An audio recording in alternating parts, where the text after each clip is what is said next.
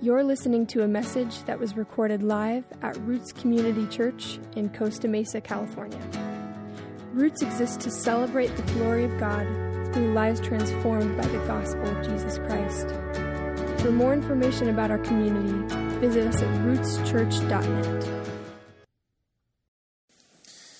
If you're able to remain standing, grab your Bibles and turn with me to Genesis chapter 26.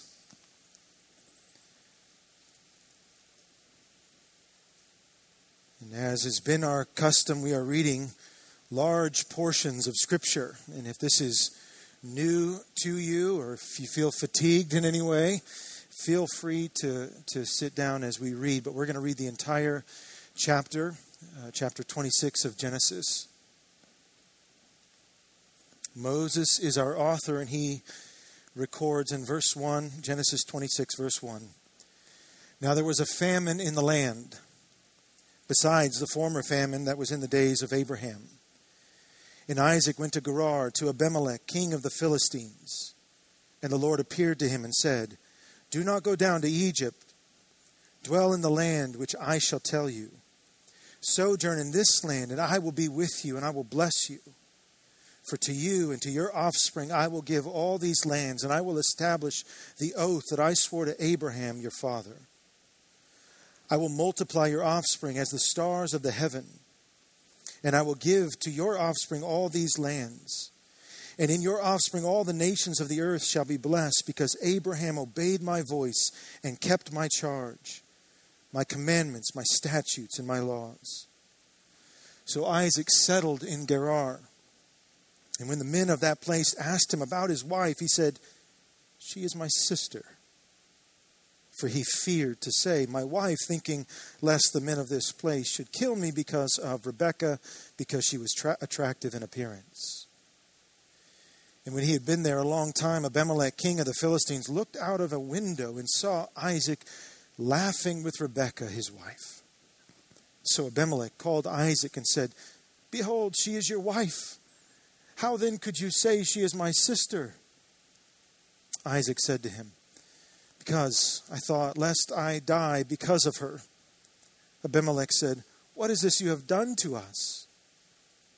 One of, of, of the people might have lain with your wife, and, and you would have brought guilt upon us. So Abimelech warned all the people, saying, Whoever touches this man or his wife shall surely be put to death.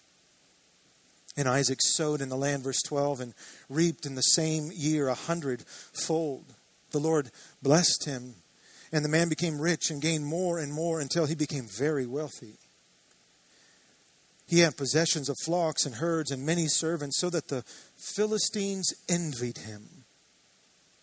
Now the Philistines had stopped and filled with the earth all the wells that his father's servants had dug in the days of Abraham his father.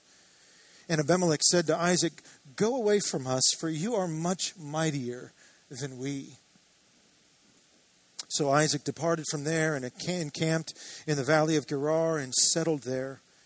And Isaac dug again the wells of water that had been dug in the days of Abraham his father, which the Philistines had stopped after the death of Abraham. And he gave them the names that his father had given them. But when Isaac's servants dug in the valley and found there was a well of spring water, the herdsmen of Gerar quarreled with Isaac's herdsmen, saying, The water is ours. So he called the name of the well Esek, because they contended with him. Then they dug another well, and they quarreled over that also. So he called its name Sitnah.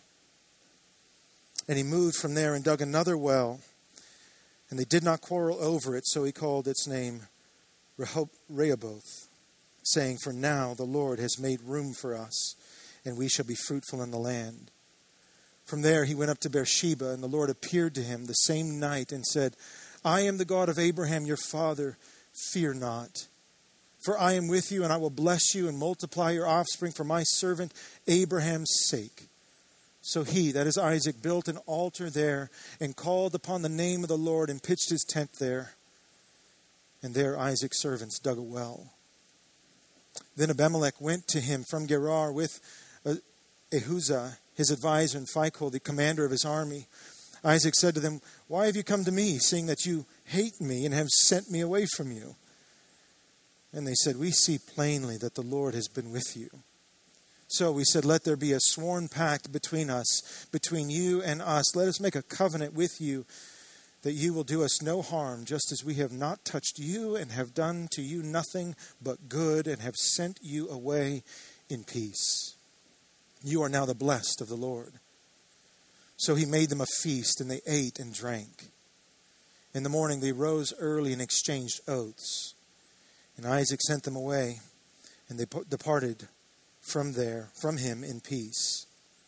That same day, Isaac's, Isaac's servants came and told him about the well that they had dug, and he said to him, We have found water. And he called it Sheba. Therefore, the name of that city is called Beersheba to this day. We'll stop there for just now. This is God's word to us. Please be seated.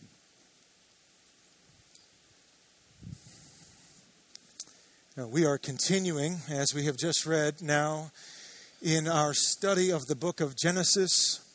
And we come now to chapter 26 in this great and glorious narrative of Scripture. If you're new with us this morning, just visiting, we finished last week looking at the birth of Rebekah's two twin boys, Esau and Jacob.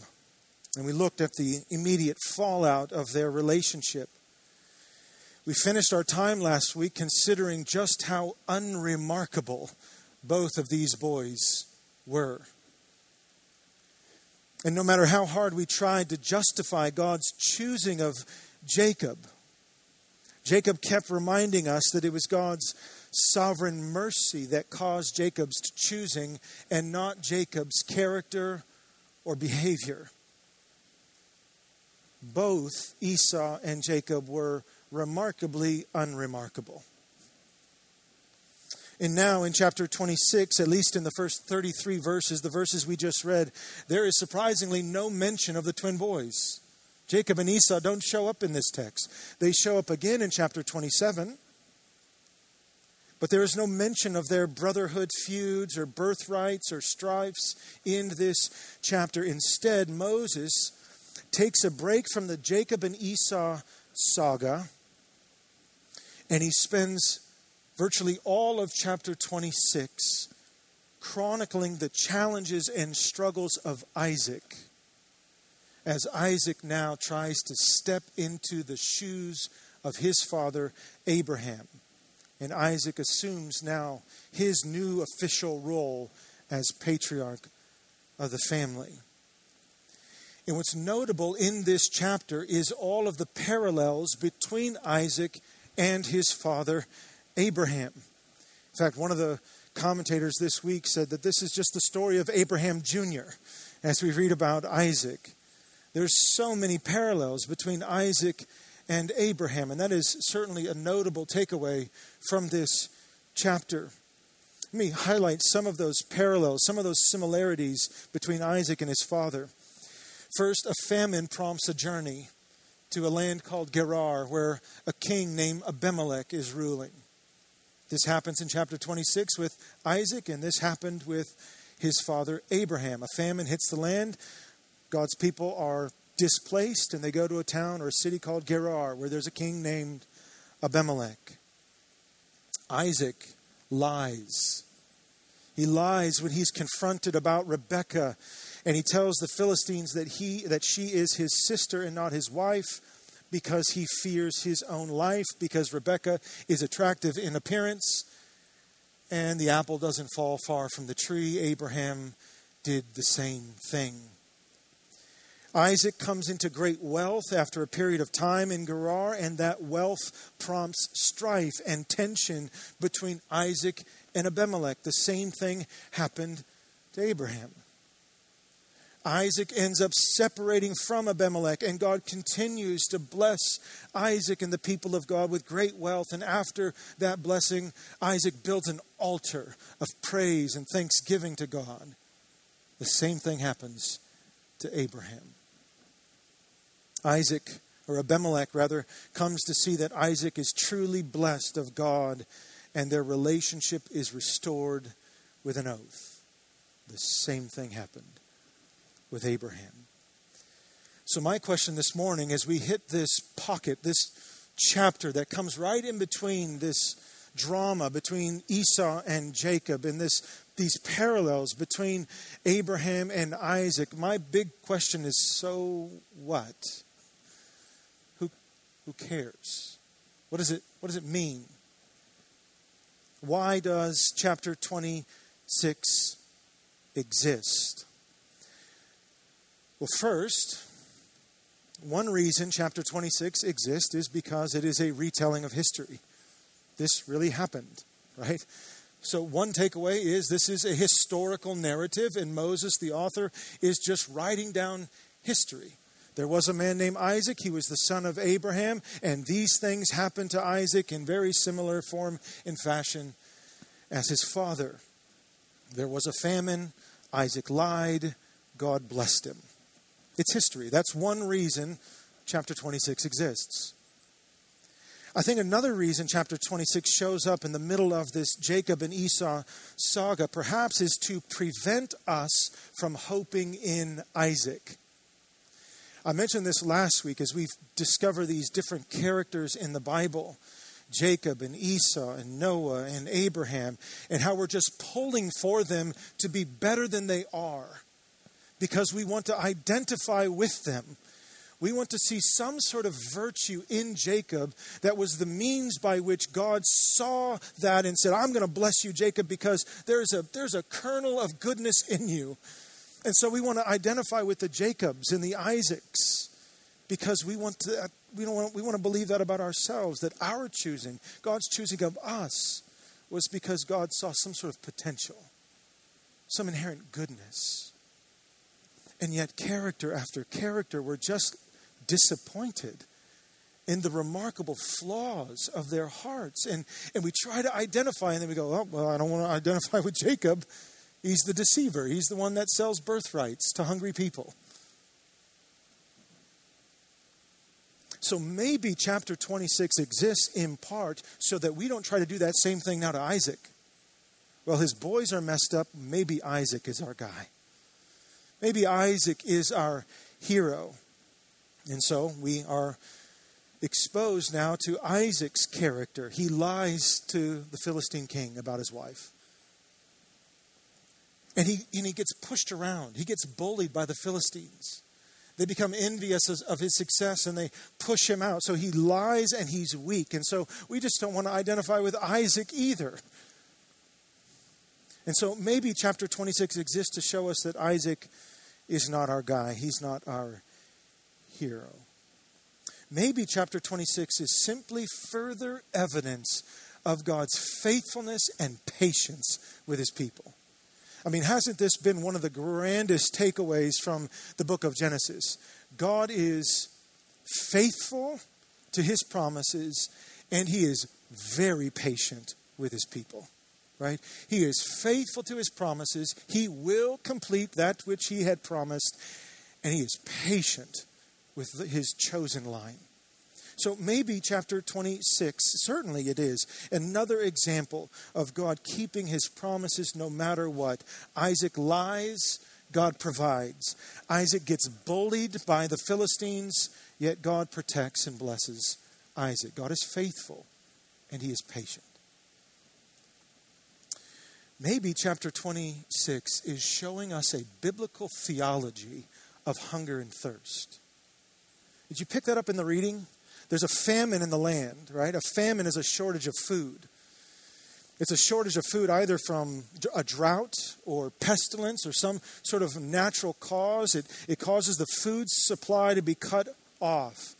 And so naturally, Isaac, the patriarch, is panicked and urgently trying to find some resource, life giving resources for his family. And, and so he goes to look for water. So there is this hunger and there is this thirst in Genesis 26. And maybe chapter 26 is this parallel between this physical hunger and thirst that we have, and it relates to our spiritual hunger and thirst where God alone can satisfy. Maybe chapter 26 is a biblical theology on hungering and thirsting after God? Well, I think it's safe to say that chapter 26 exists for all of these reasons and probably many more. this really happened. This is historical narrative. Isaac really isn't our hero. We ought not to identify with him as our source of hope for rescue. God is truly faithful, and our bodies do hunger and thirst, like our souls hunger and thirst for God. All of these things are true of chapter 26. But here's the challenge Here's the challenge for my heart, and here's the challenge from or for your hearts. There is a challenge when we are reading biblical stories, ancient narratives, to separate ourselves from the story and sort of become spectators in the narrative. Part of that is natural. We're hearing of another person's story and it's being retold by another person. And put on, on top of all of that, it's 4,000 years ago. It's so removed from right now. The challenge for us is we can, we can be captivated by the entering, interesting sort of dynamics of the story. We can even be blown away in our minds because of the intriguing theology that is developed in the narrative. But, beloved, we do not read the Bible to simply be spectators well, the author of Hebrews says that the word of God is, is, is, is sharper than two, and a two edged sword. It discerns the heart, it changes the reader. So, the question this morning is Does this story have the power to change your life and mine? What is in here that is drawing us in to be changed? How do people change? Another way to say is what is this ancient text in Genesis 26 teaching the 21st century church today? And that's what I want to drill down on for the next 15 or 20 minutes. And I want to drill down on these applications under these three headings if you're a note taker. First, what do we do in fear and panic? What do we do in the middle of fear and panic? And I think there's application for us in this text. Point two how do we find the old wells? When there's an urgent desire and need for life giving resources, where do we go? How do we find the old wells? And point three how do we embrace our new humanity, our new Adam, Christ Himself? So, this sermon is going to be perhaps a little bit more applicational and, exhort, and exhortive than most sermons that you find at Roots. Fear and panic. Look at verse 1 again. Doesn't take long before the plot is set, the scene is set. Now, there was a famine in the land, besides the former famine that was in the days of Abraham. And Isaac went to Gerar to Abimelech, the king of the Philistines. So Moses, our author, again draws out the context in which chapter 26 is written. There was a famine. There is a major food shortage in the land, again caused by either drought or pestilence or something. And the result is severe hunger. When there's a famine, there, it is followed by severe hunger and oftentimes mass casualties. And so, as a result of the famine, Isaac, now the new patriarch, trying to fill the shoes of his father Abraham, is now tasked to lead God's people in the middle of panic and fear. There is deep hunger, and people are dying. And so, fear grips the heart of God's people. And then in verse 6, we learn that Isaac fears again. He's not just fearful of the famine and the consequences of the famine, we learn that he fears the Philistines because of the beauty of Rebekah. Same thing as Abraham. And because of his fear of death, he lies He lies. He fails. However, because of the mercies of God, Abimelech spares his life and Isaac is allowed to settle in the land. But then more fear sets in. So you have the fear of the famine, now you have the fear of the king, and now you have fear of the envy that comes from the Philistines. Isaac gets successful just like his father, and he grows his family, and he grows his herds, and he grows his income, and then the Philistines are envious. And so they drive Isaac out with his family. More fear. And the fear continues, and on and on it goes. If you read, there's all these fights about these wells. Isaac digs a well, and then the Philistines come and say, That's our well. And then he digs another one, and there, that's our well. There's division, there's strife, there's just anxiety and panic and fear all over chapter 26. And so, my question as a point of application is this is so preachers like myself used to have to work pretty hard before 2020 to talk about what it's like to be in a context of ongoing uncertainty and fear.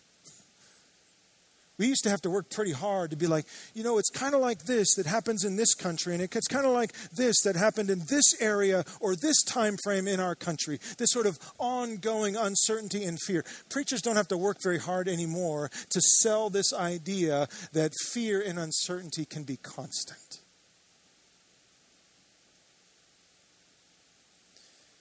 In this last year and a half, at least for my heart, has taken away the padding of the insulation that Western comforts have given us. And what we're learning in Genesis, particularly in this chapter, is that a steady stream of fear and uncertainty has been the norm throughout history. Another way to say it is this nothing strange is happening to us since 2020. What's strange is the relative peace that we have had in this country. That's strange. The apostle Peter says it this way in 1 Peter chapter 4. Starting in verse 12, he says, "Beloved, do not be surprised at the fiery trial when it comes upon you to test you, as though something strange were happening to you. Don't be surprised. Peter begins his epistle by saying, We are exiles and sojourners in the land. We are behind enemy lines. We ought to be surprised when there are times of peace, not when there are times of fear and anxiety. We are not home.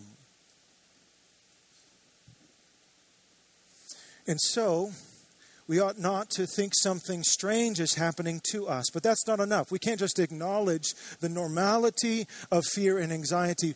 God's people, we are learning from Genesis, have something to do. We can do something with fear and anxiety beyond just acknowledging its existence.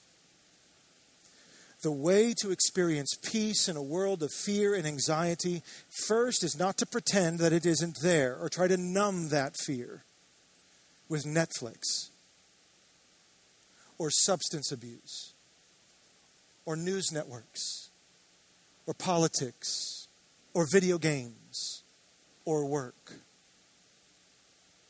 God's people are not called to numb the fear and anxiety with other resources. Instead, what we've been learning from Genesis is that the way to experience peace in the world, eh, eh, in a, in a, world full of fear and anxiety, is to first acknowledge God's sovereignty over it and then to acknowledge and celebrate God's presence in it.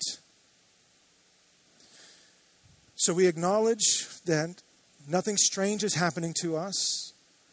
2020 and now 2021 and whatever will come. I'm not a prophet or the son of a prophet, but whatever anxiety and fear that will come, nothing strange is happening to us. This has been the norm since the fall in the garden. But we have to acknowledge, as God's people, God's sovereignty over calamity, His sovereignty over fear and anxiety. And we must acknowledge His nearness in fear and anxiety. First, notice, look at your, uh, let your eyes fall down to verse 24 and verse 25 of Genesis.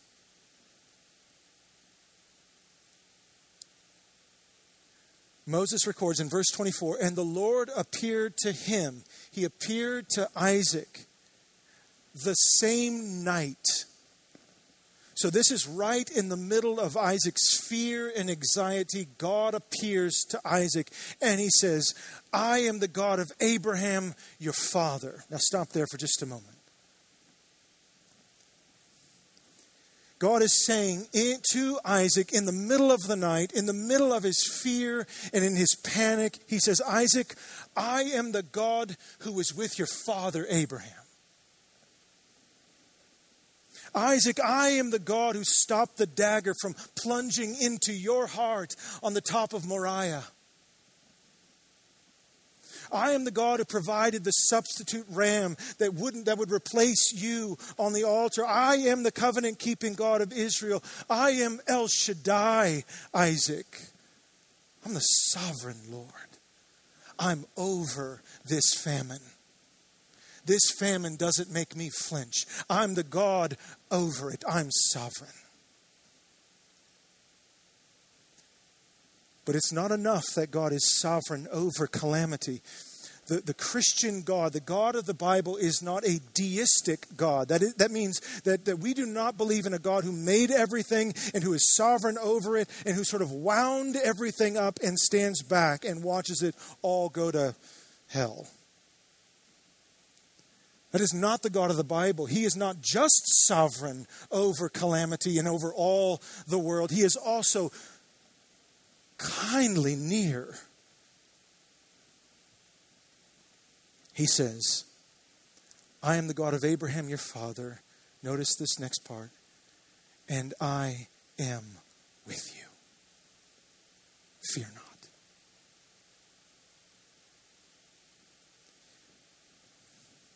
So, what do we do in our current moment of fear and anxiety? Maybe we're not panicking like we were in March of 2020 and we're all running to go get toilet paper and water. I went, I went to go get some water. I'm not going to lie. I stood in that line. Stock market crashed 3,000. I'm thinking, oh boy. We, not, we may not be in full blown panic, but there does seem to be this coercive drip of fear. And what do we do? We do the same thing. We, we do what Genesis is teaching us to do. First, we acknowledge God's sovereign control over everything over politics, over culture, over job interviews, over hard hearts, over softening hearts, over aching backs, over calamity, over ecosystems, over galaxies, over my life and over your life. We must first, if we're going to survive the steady stream of fear, we must bend the knee to El Shaddai, the sovereign Lord. We bend the knee as creatures, not creators. Second, we acknowledge his kind nearness in it all. One of the greatest gifts of this last year and a half is the nearness of God to his people. Not that he was more near this last year and a half, but we depended on his nearness more. We went on more walks and we threw our hands up to a, a silent sky and we said, Oh God, where are you? And He's burned away the dross of our hearts. And He has said, I'm with you. Fear not. So we acknowledge His sovereignty over all things. And we also acknowledge His kind nearness in it. His kind nearness. God is not only sovereign, He's good. There is no ill will in him. There is no ulterior motive in God. Isn't that delightful?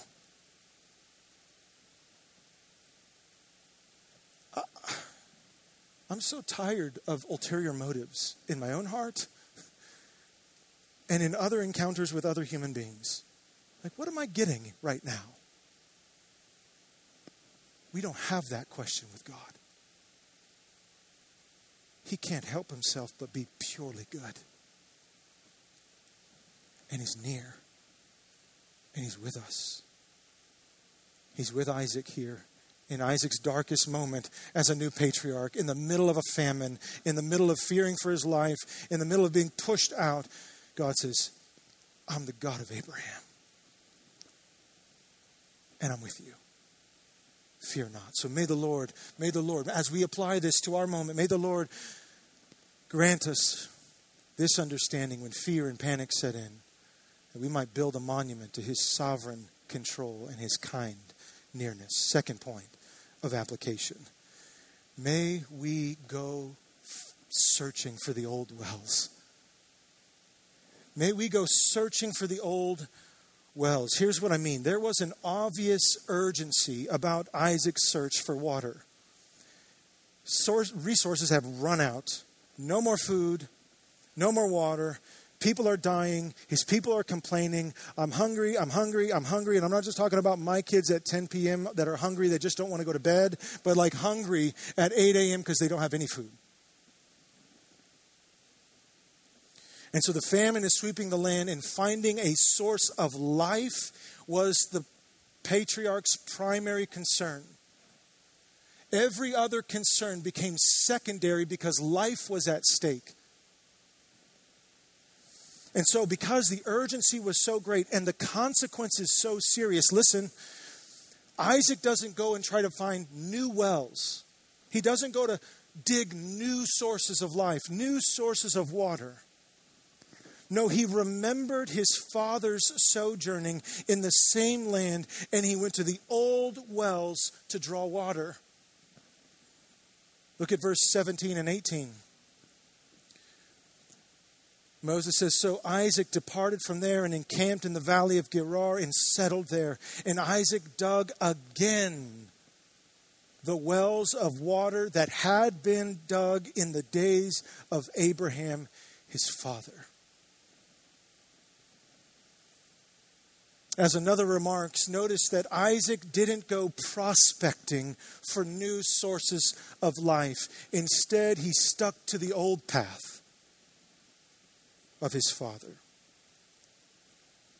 As we think about that relating to today, it takes a certain kind of humility and a certain kind of urgency to look to the past in order to find solutions for the present. It takes a certain kind of humility and a certain kind of urgency. Here's what I mean. Our problem today, or one problem that we have, is that we tend to think that we have 21st century troubles. And therefore, we need 21st century solutions. After all, we have private space travel which none of us will probably be able to afford. We have this thing called Bitcoin, which I still don't understand, and please don't try to explain it to me. I'm going to gloss over. I might go like this, but I do not understand what you're saying. We have nanotechnology, we have all kinds of things that are 21st century innovations. And therefore, the challenges that face us in this age are 21st century challenges. The reality is, what we have been learning through Genesis, what we've been, learning as we come together, is that our fundamental problems are no different than those of Isaac and Abraham. They're no different than Noah and Abel and Adam and Eve. The presenting symptoms or iterations of our problems may look a little different. but the fundamental issues are the same, and therefore the fundamental remedies or solutions are also the same. What I'm trying to say is we don't need to dig new wells. We don't need to go find more. The urgency is too great. We don't, we can't see, as Pastor Alec prayed, one inch in front of our nose. We can't see five minutes after service or what will happen in this moment. The urgency is too great to go prospecting for new life. The wells have already been dug. And it takes a certain kind of humility and mixed with a certain kind of urgency to go, what did our fathers do? I don't have time to go prospecting for life.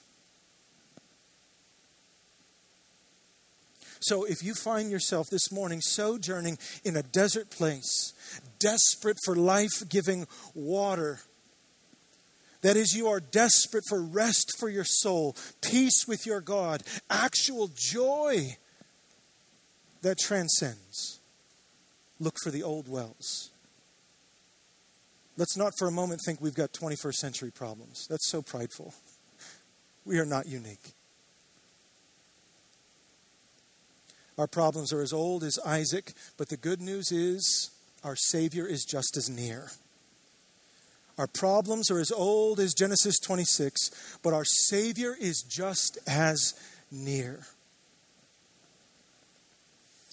As Jeremiah, the Lord is speaking through Jeremiah, Jeremiah chapter 6, thus says the Lord Stand by the roads and look and ask for the ancient paths. Ask for the ancient paths where the good way is and walk in it and find rest for your souls. What are the ancient paths? What do the old wells look like? What are they? How can we see their edges as we're in this sojourning land? What, what do they look like? I get it, Dylan. I'm with you. I don't want to invent my new source of life. I want to go to the old wells, but I don't know what they look like. The supreme well, the well that supplies the life to all the other wells is the well of Christ Himself. Here's what one well looks like it's old, but there's water here. Confess your sins, which requires honesty. Confess your weaknesses before God. And then lay hold of the free gift of forgiveness that comes through the life, death, and resurrection of Jesus Christ. Oh, that is the deepest well, and that well is full of torrents of living water. It's no surprise that Jesus would go to the one of Jacob's wells in John chapter 4 and meet with a sinner just like us to say, I know you better than you know yourself and you're drawing for water that satisfies for five minutes, but I want to tell you about a water that will satisfy for your whole life, for eternity. Oh, the deepest well, sojourner, fellow sojourner and exile. Find the well of Christ. Come to him in humility. Don't come to him with your talents and your gifts and your abilities. They are not enough. Come to him with your weakness, and he gives you forgiveness. There's water in that well. There's water in this well. This is where we discover the truths of Christ. This is where we discover the whole wisdom, the whole counsel of God from creation, fall, redemption. When we open our Bibles, it is an old well, but there's water in here. You don't have to go prospecting for new water, it's already here. Joining a local church becoming committed to a local community where you're just coming week in and week out. That is so old, so dusty. But there's water there.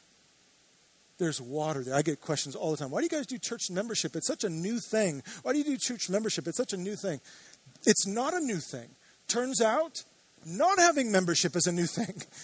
Not having commitment to a local church and just attending is new but committing and joining and saying, I'm here for better, for worse. help me. That's an old well, and there's water there. Daily prayer and communing with God. Oh, that's so obvious. That's so old. And there's water there. Daily prayer. Not, not, doesn't need to be structured, refined, religious. Prayer is communing with the Father through the Son by the power of the Holy Spirit, opening our hearts to God. That is an old well, old path, but there's water there. Finally, last well, and then we'll move on to our last point. Sharing a meal with other believers. That's it? Yeah, that's it. So much happens when we break bread together that we don't realize is happening. First off, it's not Del Taco. You're not, it's not fast food. You got to slow down to do it. You also have to be intentional. You have to invite somebody. You have to wait for them. You have to forbear with their weaknesses and idiosyncrasies if they smack or talk with their food in their mouth or they get up or they don't have manners or they don't do things. There's all kinds of things that have to happen in order for that to take place. But do you know how much benefit it is for us to just be together? One thing that happens is we uh, a relationship, relationship, connection. I, I know you now. And this whole bizarre for me or against me phenomenon that we're in today sort of goes away when you eat together. Oh, you're a human, I'm a human, you need Jesus, I need Jesus. How do we help each other? That's an old well, but there's water there. There's water there. And so may we learn from Isaac in our urgent quest for life, and may we look to the old wells. Finally, as we close, may we embrace our new and better Adam, a new humanity. In our text this morning, we're let down by another son of the promise. Man, I don't know about you, and I was talking to Malia about this, and she really helped me sort of craft this final point. When we look at our own family histories, we so desperately want to just highlight the good things, right? Who the war generals were, like who the doctors are, who, who, the, who the moral, good, not my dad, my grandpa was a pastor, so that he's in my line. So therefore, some of that translated to me.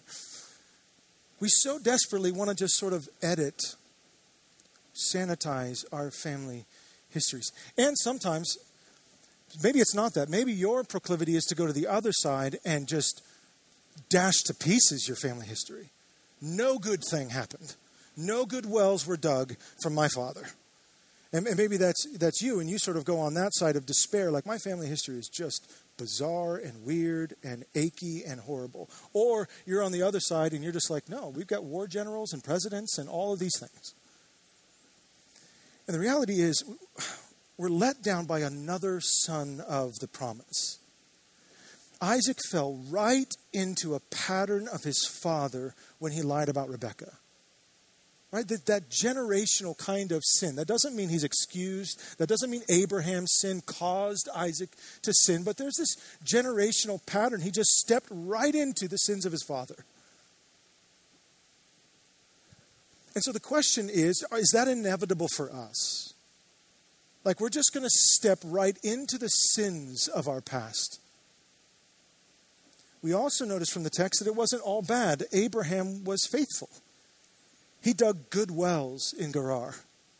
It wasn't all bad. He had a faithful legacy. He fell, but in God's kindness, he got back up and he kept appealing. He kept building monuments. So it's not all bad. And that is true of all of our family histories of our spiritual heritage and our familiar heritage. It's not all bad and it's not all good. But what it does keep us doing is it keeps us looking ahead for something that is full, not a mixed bag, not a father who tripped but did well, but mm, not a Jacob who's like, uh, not an Isaac who's like, uh. We keep looking ahead for a family, someone to belong to, someone to identify with. And as I have thought about this, this is not a, a, an incredible insight. There is an insatiable desire in the human heart to belong, to belong, and then to revel in that group that you belong to. To say, This is my group, this is my tribe, and they're good, they're not bad. And so we'll try to find, like wells in the desert, we're trying to find belonging in all kinds of relationships. When we're first dating, we'll only see the good thing in the other person because we want to make sure that we're sort of attaching ourselves to a good thing. So we'll, we'll try to, to find belonging in all kinds of relationships, in Christian leaders, in Christian movements, in Christian heritages or de- denominations. This is my denomination, and our denomination has no scars, no sins, except it does. Political rhetoric. I'm not going there full steam, but just hear me out.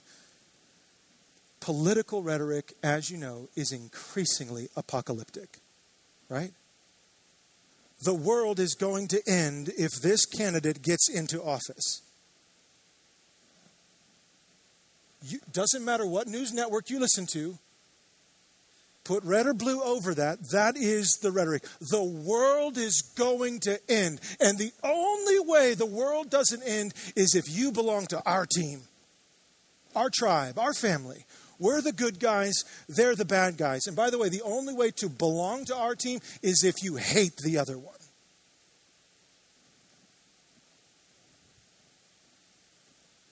So, to whom do we belong? Who did Isaac belong to? Oh, he belonged to his father Abraham. But that's not enough.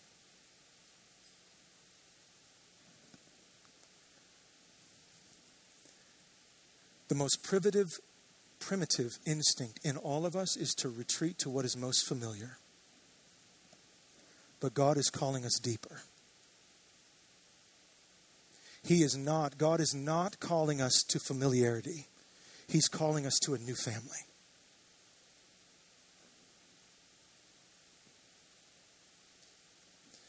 God shows up time and time again throughout Genesis to show his people that they belong to him.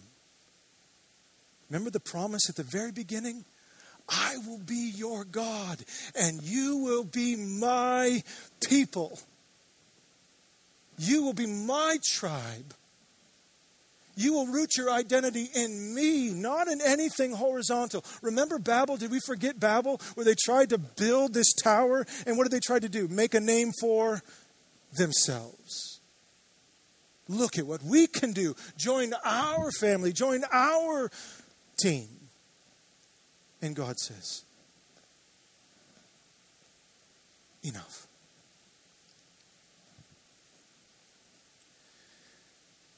He says to Isaac in the, in the middle of his fear, Fear not, Isaac.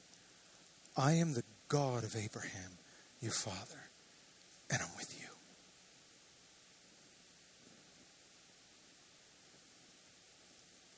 There would come another son of the promise as you know, after Isaac, a better Isaac. One who is actually trustworthy and true. One who doesn't disappoint.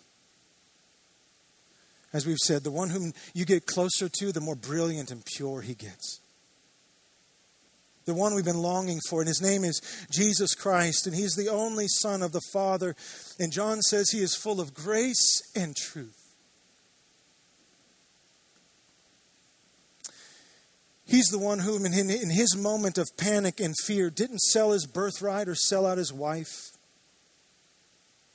That's a metaphor. Jesus wasn't really married, I'm just saying. He didn't sell out when fear set in. The one who, in his moment of fear, didn't recoil at the threats of death, but gladly leaned into it with his whole body. Yeah, and even the author of Hebrews says, the joy that was set before him, he endured the cross. He didn't flinch at death, he leaned into it. This is the one who gladly embraced the sovereignty of God and the nearness of his Father in the middle of his calamity. He is the one who not only looked to the old wells, Jesus models fellowship in the church, prayer, scripture reading. Nobody knew scripture, obviously, more than Christ himself, but you know how often he's quoted from those old wells. He not only looked to the old wells for life giving nourishment, but was himself the great well full of living water. Indeed, as I said, all the other wells of life giving nourishment fed from this main source of life, Christ Himself. Beloved, here's what I'm trying to say. I want us, I want me, I want you, I want us to embrace our new humanity in Christ. He's a new Adam. This is why he became a man. Not just to forgive us of our sins, praise be to God, but also to birth a new humanity, a new creation one that you would be born into by the Spirit's work of regeneration. There is a promised Son of God that is worth identifying fully with. And his name is Jesus. He is the one to whom we belong. Our fathers will disappoint, our earthly fathers will disappoint. God knows we will disappoint and fall short. Yet the Christian gospel is, is that there is one who has not failed, there is one who will never fail, and that same one is at this very moment not ashamed to call us family, despite our shortcomings and failures. That's glorious. And so, as we close, may we draw from the well that is Christ. May we learn from Genesis 26 and all of our time in Genesis that in our moments of panic and fear that we would build a monument not to our name but that we would build a monument to his sovereign nearness and that we would look to no other tribe for belonging but we would look to Christ alone the one who is indeed with us even to the end of the age. Amen